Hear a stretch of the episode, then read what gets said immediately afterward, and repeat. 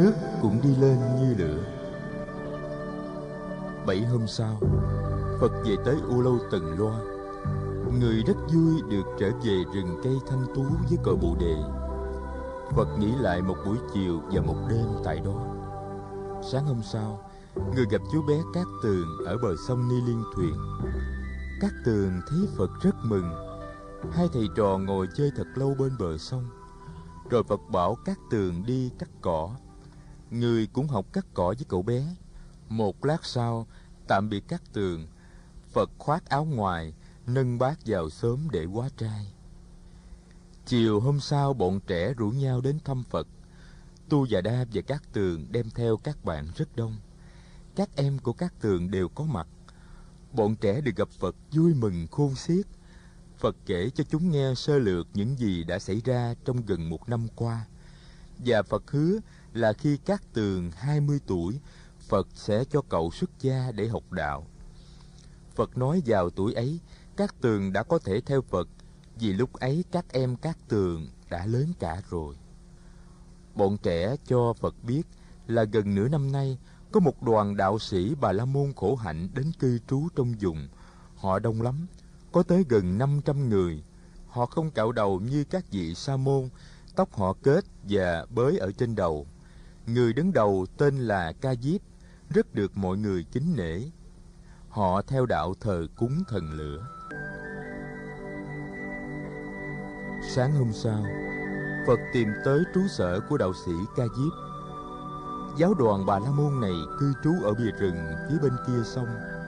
Họ sống trong những túp liều dựng bằng cành cây và lá cây. Áo của họ mặc được làm bằng vỏ cây. Họ tiếp nhận các thức cúng dường của dân chúng từ các làng mạc trong vùng. Nhưng họ không đi khất thực. Họ tự nấu nướng lấy. Họ cũng chăn nuôi thú vật để ăn và cũng để cúng tế. Dừng chân bên một túp lều, Phật nói chuyện với các đạo sĩ Bà La Môn. Các vị này cho biết lãnh tụ của họ là tôn giả Ca Diếp, là một người tinh thông ba bộ kinh Vệ Đà, sống một cuộc đời đức hạnh và là người có tu có chứng. Tôn giả Ca Diếp có hai người em trai, người nào cũng là tu sĩ Bà La Môn, cùng tu trong một môn phái, tức là môn phái Bái Hỏa, thờ lửa như là bản chất nguyên nguyên của vũ trụ. Người em trai lớn tên là Na Di Ca Diếp, lãnh đạo một giáo đoàn ba trăm vị đệ tử, cư trú và hành đạo trên bờ sông Ni Liên Thuyền, cách U Lâu Tần Loa chừng một ngày đường về hướng Bắc. Người em thứ hai tên là Gaza Ca-diếp, lãnh đạo một giáo đoàn gồm hai trăm đệ tử, cư trú và hành đạo tại Gaza. Tôn giả Ca-diếp vì cư trú và hành đạo tại U Lâu Tần Loa nên được gọi là U Lâu Tần Loa Ca-diếp. Ông rất được hai người em tôn kính. Những buổi giảng đạo của ông được dân chúng địa phương đến tham dự rất đông. Các đạo sĩ Bà La Môn đưa Phật đến yết kiến tôn giả Ca Diếp tại tịnh xá của ông. Tôn giả Ca Diếp tuổi đã lớn nhưng còn rất nhanh nhẹn và rắn rỏi. Thấy vị sa môn còn trẻ mà đạo phong uy nghiêm, tôn giả đem lòng kính yêu ngay. Ông tiếp Phật như một người thượng khách. Ca Diếp mời Phật ngồi xuống trên một khúc cây cưa sẵn ở ngoài sân tịnh xá, và ông ngồi xuống khúc cây đối diện. Hai người đàm đạo hồi lâu. Ca Diếp rất đổi ngạc nhiên khi thấy vị sa môn ngồi trước mặt mình là một người lão thông ba bộ thánh thư Vệ Đà. Ông hoảng hốt thấy rằng có những tư tưởng trong Vệ Đà mà ông chưa nắm vững được. Vị sa môn này đã chỉ cho ông thấy những chỗ uyên ảo nhất của các bộ áo nghĩa thư và Vệ Đà, những chỗ ông đã tưởng rằng ông hiểu mà thực ra ông chưa hiểu. Lạ hơn nữa là khi nói tới các môn tự dựng học, ngữ nguyên học, sử truyện, văn pháp học và mười tám pháp tế tự của đạo Bà La Môn, không có điều gì mà vị sa môn này không thông. Trưa hôm ấy, Phật nhận lời thọ trai với U Lâu Tần Loa Ca Diếp, xếp áo ngoài lại thành bốn để trải thành tọa cụ trên bờ cỏ. Phật ngồi đoan nghiêm thọ trai trong im lặng. Ca Diếp thấy đạo phong uy nghiêm của người thì rất lấy làm cảm phục. ngồi bên vị khách sa môn, ông cũng giữ sự im lặng đoan trang để thọ trai. Chiều hôm ấy, trong khi đàm đạo với Ca Diếp, Phật nói: Này hiền giả, hiền giả hãy nói cho tôi biết, tại sao thờ thần lửa lại có thể đem lại cho chúng ta sự giải thoát? Tôn giả Ca Diếp giữ im lặng một lát. Ông biết rằng đối với vị sa môn có trí tuệ xuất chúng này, ông không thể trả lời một cách khinh suất và dung thường được. Ông đã chinh phục được hàng trăm người theo môn phái ông, nhưng ông biết chinh phục được vị sa môn này là một điều rất khó. Ca Diếp bắt đầu nói về lửa như là bản chất uyên nguyên của vũ trụ. Lửa có nguồn gốc từ Phạm Thiên. Vì vậy, trong các quả viện, nghĩa là trong điện thờ chính của giáo phái Bái Hỏa, luôn luôn hình tượng của Phạm Thiên được đặt vào vị trí trung ương. Kinh Áo Nghĩa Thư có nói về phép thờ lửa. Lửa là sự sống, nếu không có lửa thì không có sự sống. Lửa là ánh sáng, là hơi ấm, là nguồn năng lượng làm phát sinh ra cây cối, muôn thú và con người. Lửa phá tan bóng tối, phá tan sự lạnh lẽo, đem tới nguồn vui và sự sinh trưởng của vạn vật. Thức ăn nhờ lửa mà được tịnh hóa, con người nhờ lửa mà trở về và hợp nhất được với Thiên Chủ Phạm Thiên. Vì lửa là sự sống, nên lửa chính là Phạm Thiên vậy. Thần lửa Ác Ni cũng chỉ là một trong muôn ngàn biểu hiện của Thiên Chủ Phạm Thiên. Trong quả diện, thần lửa Ác Ni thường được biểu hiện như có hai cái đầu, một đầu biểu trưng cho lửa của nhật dụng và một đầu biểu trưng cho lửa của sự tế lễ và của sự trở về nguyên thể. Có tới bốn mươi bốn phép tế lửa. Người đạo sĩ của giáo phái Bái Hỏa phải giữ giới, phải khổ hạnh và phải chuyên cần tu tập mới có đủ tư cách duy trì và làm sáng tỏ con đường giải thoát. Đạo sĩ Ca Diếp kịch liệt chống lại những tu sĩ Bà La Môn thường lợi dụng giai cấp và địa vị mình để sống giàu sang và đắm mình trong dục lạc. Ông nói, những vị Bà La Môn đó đã xem công việc cúng tế và đọc kinh như một phương tiện giúp họ sống giàu có, và như vậy là làm đánh mất giá trị của truyền thống đạo đức Bà La Môn. Phật hỏi: Tôn giả Ca Diếp, ngài nghĩ như thế nào về những người cho rằng nước là bản chất uyên nguyên của sự sống? Nước bắt nguồn từ Phạm Thiên, và nước có công năng tịnh hóa con người, giúp con người trở về hợp nhất với Phạm Thiên. Ca Diếp im lặng. Ông nghĩ tới hàng trăm vạn người ngay trong giờ khắc này đang tắm mình trong nước sông Hằng và trong những dòng sông được xem là linh thiêng khác, mong rửa sạch được mọi tội lỗi và nghiệp chướng để sau này có thể trở về với Phạm Thiên. Một lát sau ông nói: Sa môn Cồ Đàm, nước không thực sự giúp ta siêu thoát được. Nước đi xuống trong khi lửa lại bốc lên. Khi ta chết, thân xác ta nhờ lửa mà bay lên thành khói. Tôn giả Ca Diếp, ngài nói như vậy e không đúng. Đám mây trắng đang bay trên trời kia cũng là nước đó, và nước cũng có thể bay lên. Khói cũng chỉ là hơi nước. Cả hai thứ mây và khói đều sẽ phải trở lại. Vạn vật, như ngài đã biết, luôn luôn luân chuyển tuần hoàn. Nhưng vạn vật có một nguồn gốc, và vạn vật có thể trở về nguồn gốc đó. Tôn giả Ca Diếp, vạn vật nương nhau mà có mặt. Tôn giả hãy nhìn chiếc lá trong tay tôi đây. Đất, nước, hơi nóng, hạt mầm, thân cây, đám mây, mặt trời, thời gian và không gian đều là những nhân duyên giúp cho chiếc lá này có mặt. Nếu thiếu một trong những nhân duyên ấy thì chiếc lá không thành. Tất cả các loài đất đá, thảo mộc và cầm thú đều vâng theo luật duyên sinh ấy. Nguyên ủy của một vật là vạn vật. Tôn giả hãy quan sát kỹ xem, có bao giờ một nhân mà đưa tới được quả đâu. Nhân quả là trùng trùng. Ý niệm về một nguyên nhân duy nhất và đầu tiên là một vọng tưởng do thiếu quán chiếu mà ra. Này tôn giả, chiếc lá tôi cầm trong tay đây là do tất cả các pháp trong vũ trụ hợp lại để tạo thành. Trong đó có cả nhận thức của tôn giả. Vị đạo sĩ Bà La Môn im lặng.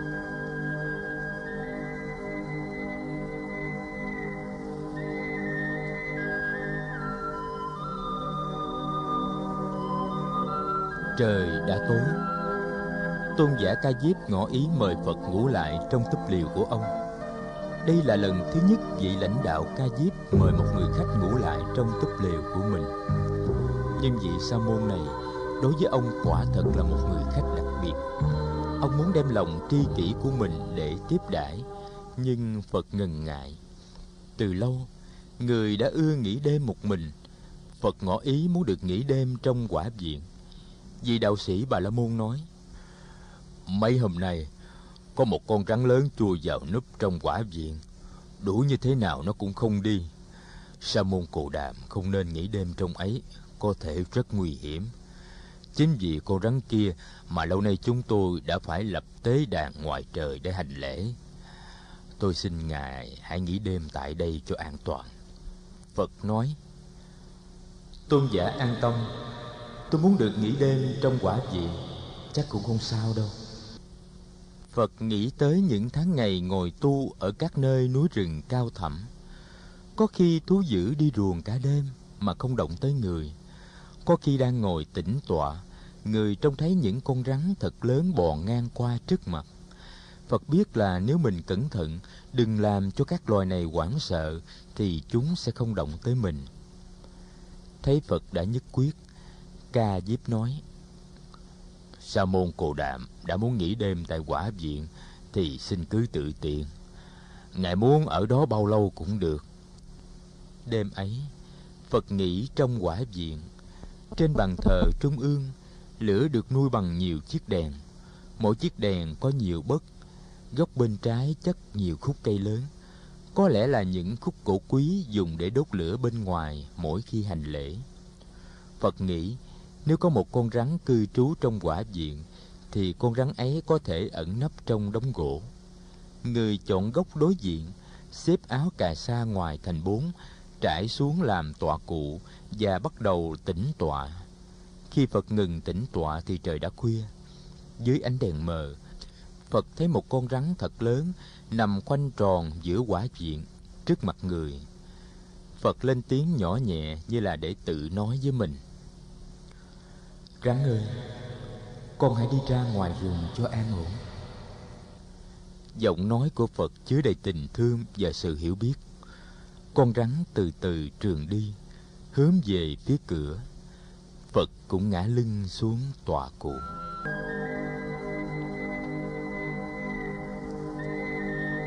Khi Phật thức giấc thì ánh trăng khuya trên chết chiếu vào nơi người nằm. Trăng mười tám thật sáng. Phật muốn đi ra ngoài rừng để thiền hành. Người ngồi dậy cuốn áo, rũ bụi, rồi khoác áo lên người và đi ra khỏi quả viện. Vào lúc trời tảng sáng thì quả viện bốc cháy, không biết vì lý do gì. Các vị đệ tử của đạo sư Ca Diếp thấy lửa đều hoảng hốt la lớn. Mọi người chạy đi tìm bình xuống sông múc nước để chữa lửa, nhưng tất cả mọi cố gắng đều vô hiệu. Nước thì ít, lửa thì nhiều. Cuối cùng hàng trăm người đều đứng ngẩn ra nhìn quả viện của họ bốc cháy dữ dội, không có cách gì cứu chữa nổi. Đạo sĩ Ca Diếp có mặt trong đám mấy trăm người ấy. Ông thương tiếc vị sa môn đức hạnh và tài ba mà ông vừa mới được làm quen từ sáng ngày hôm qua. Nếu sa môn Cồ Đàm nhận lời nghỉ đêm trong tịnh xá của mình thì bây giờ đâu đến nỗi này. Giữa lúc ấy thì Phật xuất hiện. Đang đi thiền hành trên đồi cao, người trông thấy lửa và người đã trở về. Thấy Phật, đạo sĩ Ca Diếp mừng quá, chạy lại và nắm lấy tay người. May quá, may quá, sa môn Cồ Đàm vẫn còn an toàn. Ồ, tôi mừng quá. Phật trao bình bát của mình cho một vị tu sĩ trẻ cầm giúp, rồi đặt tay lên vai của vị đạo sĩ Bà La Môn. Cảm ơn tôn giả đã lo cho tôi. Tôi vẫn được an toàn. Phật biết hôm nay là ngày đạo sĩ Ca Diếp thuyết pháp. Nghe nói trong số những người nghe pháp, ngoài năm trăm vị đệ tử tu sĩ, sẽ còn có gần một nghìn người từ các thôn xóm kéo tới. Giờ thuyết pháp được định vào buổi trưa, ngay sau giờ thọ trai. Biết rằng sự có mặt của mình trong buổi thuyết pháp sẽ làm cho vị lãnh đạo mất bớt vẻ thoải mái. Sáng ấy, Phật mang bát đi vào thôn xóm để khất thực.